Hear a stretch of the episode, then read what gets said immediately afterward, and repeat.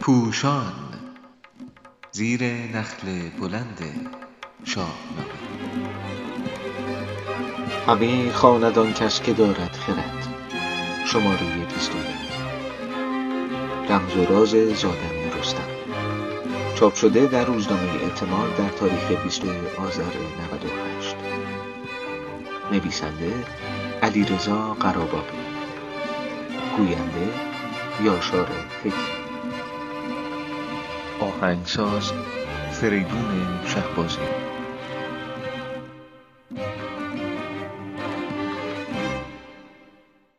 می توان گفت برایند داستان گیرا شورانگیز و پرپیچ و تاب دلدادگی زال و رودابه به دنیا آمدن رستم است.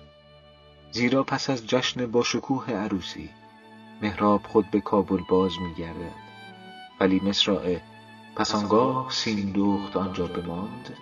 نشان می‌دهد که می‌گذارد تا مادر عروس در زابل بماند و از رودابه نگهداری کند. گویی همه چشم به راه زادن فرزندی هستند که قرار است نشانه روح ملی ایران باشد. وگرنه دلیلی نداشت. شهبانوی کابل همسر خود را تنها بگذارد و در زابل بماند. فردوسی بزرگ پس از سرانجام گرفتن پیوند زناشویی با مصرع بسی بر نیامد بر این روزگار بیدرنگ به بارداری رودابه می پردازد و مراقبت پیوسته سیندخت را نشان می دهد. اوست که نگران تندرستی رودابه است. هموار جویای حال اوست و زمانی که رودابه از هوش می رود با فریاد و شیون زاد را آگاه می کند به دنیا آوردن رستم به شیوه شکافتن پهلوی رودابه آنچنان گیرا و شگفته است که شاهنامه پژوهان بیشتر به تشریح آن پرداختند و از نکته های ظریف دیگری که دانای توس در گفته های خود به رمز و راز نهفته است باز ماندند پاره ای از این نکته ها چنین است.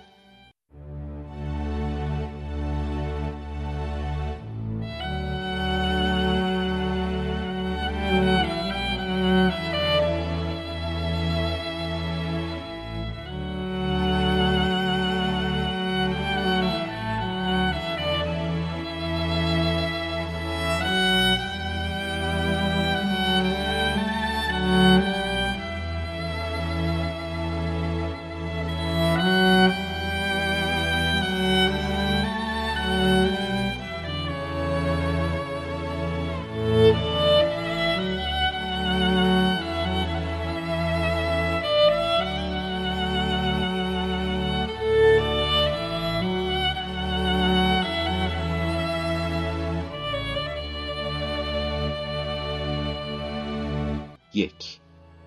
رستم آفتاب سپید دم ایران نماد ملیت و فرهنگ ایرانی نشانه امید ایرانیان به پیروزی و بهروزی خود حاصل پذیرش اختلافها و ارجگذاری تفاوت هاست پدرش در شکل ظاهر و چگونه بودن آنچنان با دیگران متفاوت است که در آغاز از سوی جامعه رانده می شود و حتی سام او را در کوه و بیابان رها می کند مادرش در باور و نژاد آنچنان دگرگونه است که حتی مهراب می خواهد برای پیشگیری از جنگ او را قربانی کند. زایش فرزند نیز نه تنها در شکل دگرگونه است بلکه شرایط آن هم ویژگی های یکتایی دارد.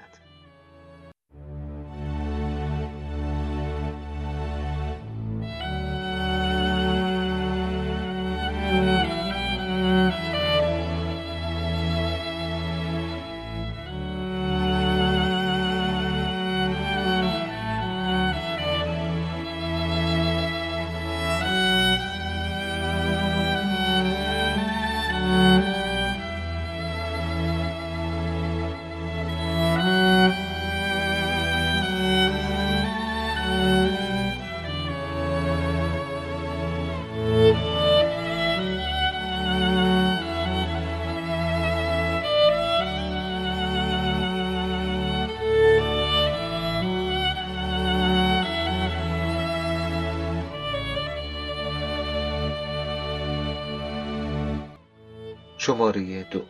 برآمدن آفتاب سپید دم ایران به صلح نیاز دارد. فردوسی بزرگ با مصرع خود و لشکرش سوی کابل براند نشان می‌دهد که مهراب با لشکرش به کابل بازگشتند و با مصرع برون برد لشکر به فرخنده فال نشان می‌دهد که سام نیز با لشکرش به گرگساران رفته است. با آغاز پادشاهی زال محیط زابل بسیار صلح آمیز است. بشد سام یک زخم و بنشست زال می و مجلس آراست و بفراخت یال.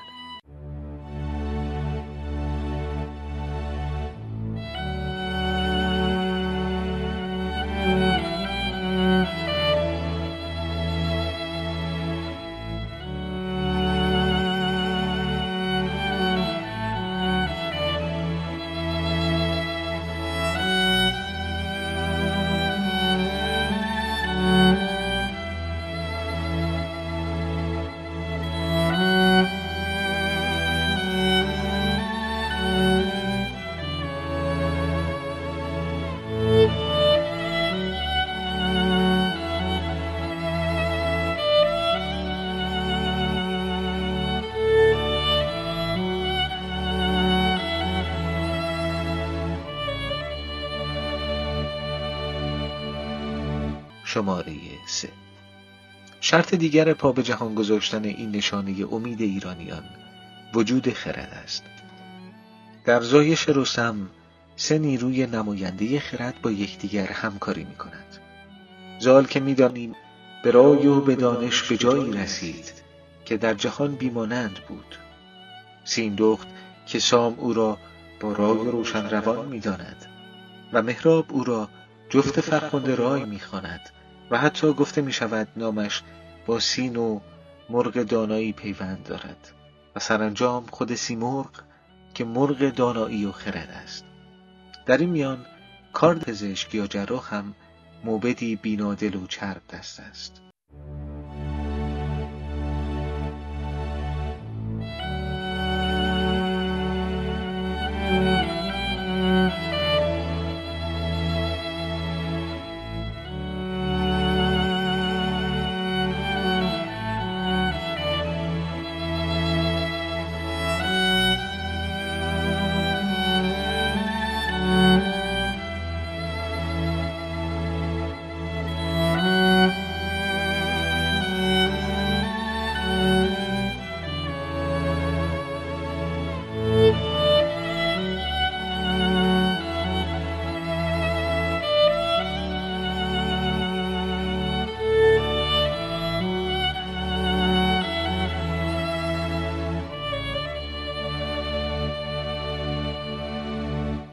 شماره چهار.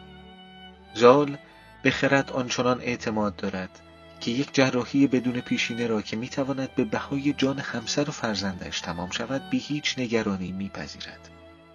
فردوسی نخست زال را پر از آب رخسار و خسته جگر تصویر می کند ولی در بیت پس از آن همین که سخن از سیمرغ به میان می آید همان زال گریان را با مصرعه بخندید و سیندخت را مژده داد وصف می کند او بیدرنگ سفارش و دستور کار سیمرغ را میپذیرد که همسرش زیر کارد جراحی برود و به شیوهی که می‌توانیم آن را سزارین یا رستمزاد بنامیم تهیگاهش شکافته شود سر نوزاد تابیده شود و بچه درشت اندام بیرون آورده شود درزگاه دوخته شود داروی ویژه‌ای ساخته شود. آن را همراه با پر مشخصی از بال سیمرغ روی زخم بمالند و مادر یک شبانه روز با می بیهوش بماند. در حالی که دیگران چنین اعتمادی ندارند و حتی سیندخت ناباورانه می‌گوید که کودک ز پهلو کی آید برون؟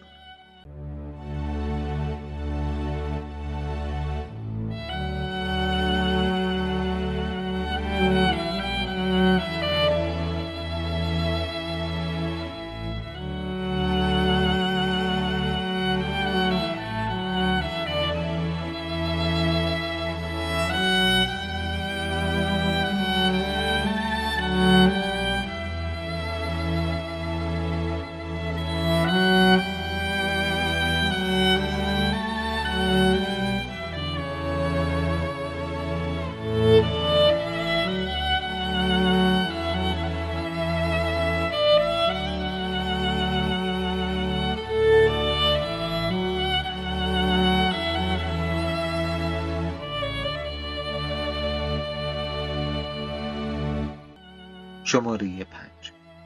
با این همه دانای توس توجه دارد که این خطرپذیری مرد سالارانه نباشد. از یک سو می‌گوید رودابه پیش از آمدن سیمور و انجام عمل جراحی یا کار پزشکی در نتیجه فشار درد از هوش رفته بود. یعنی بیمار در شرایطی نیست که بتوان با او مشورت کرد و بر پایه خواست خودش رفتار کرد. از سوی دیگر پیش از آن موافقت رودابه را نشان می‌دهد. زیرا او با عشق مادری این بارداری را به بهای جان خود پذیرفته است و حتی به سیندخت گفته است که زمان مرگم فرا رسیده و از این زایمان جان به در نخواهم برد. همانا زمان آمدستم فراز و از این بار بردن نیابم جواز.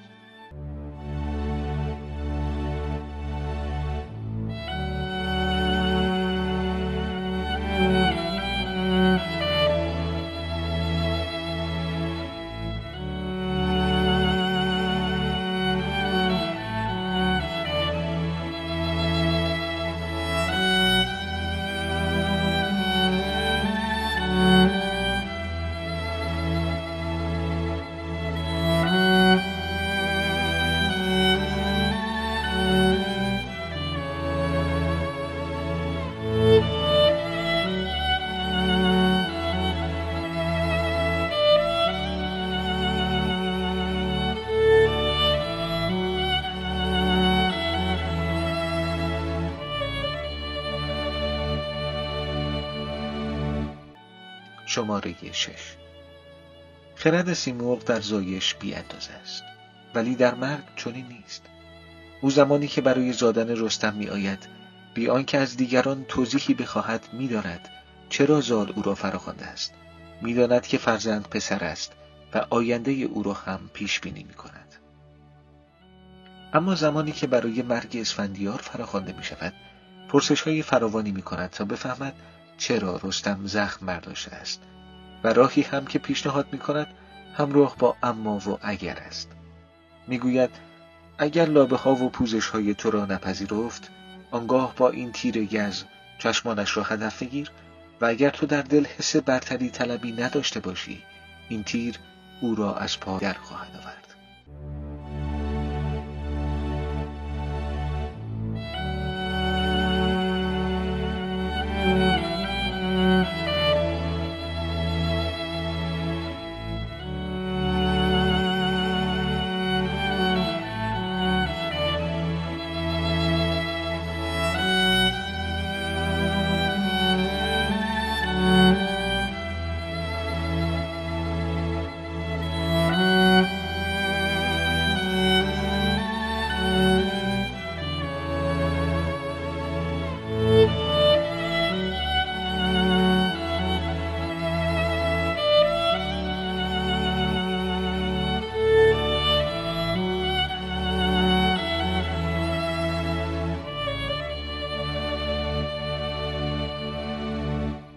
شماره هفت فردوسی این رسم را که هنوز کم و بیش پابرجاست نشان می دهد که به جز همسر مردان دیگر تو چندی به دیدار مادر و نوزاد نمی روند. به کابل در آن گشت مهراب شاد نشان می دهد که او به زابل و به دیدار دختر و نوه خود نیامده است. برای سام نیز که به گرگساران رفته است یکی کودکی دوختند از حریر یعنی عروسکی به شکل و اندازه نوزاد میدوزند و برای او میفرستند. سام تا سن هشت سالگی رستم را نمی بیند.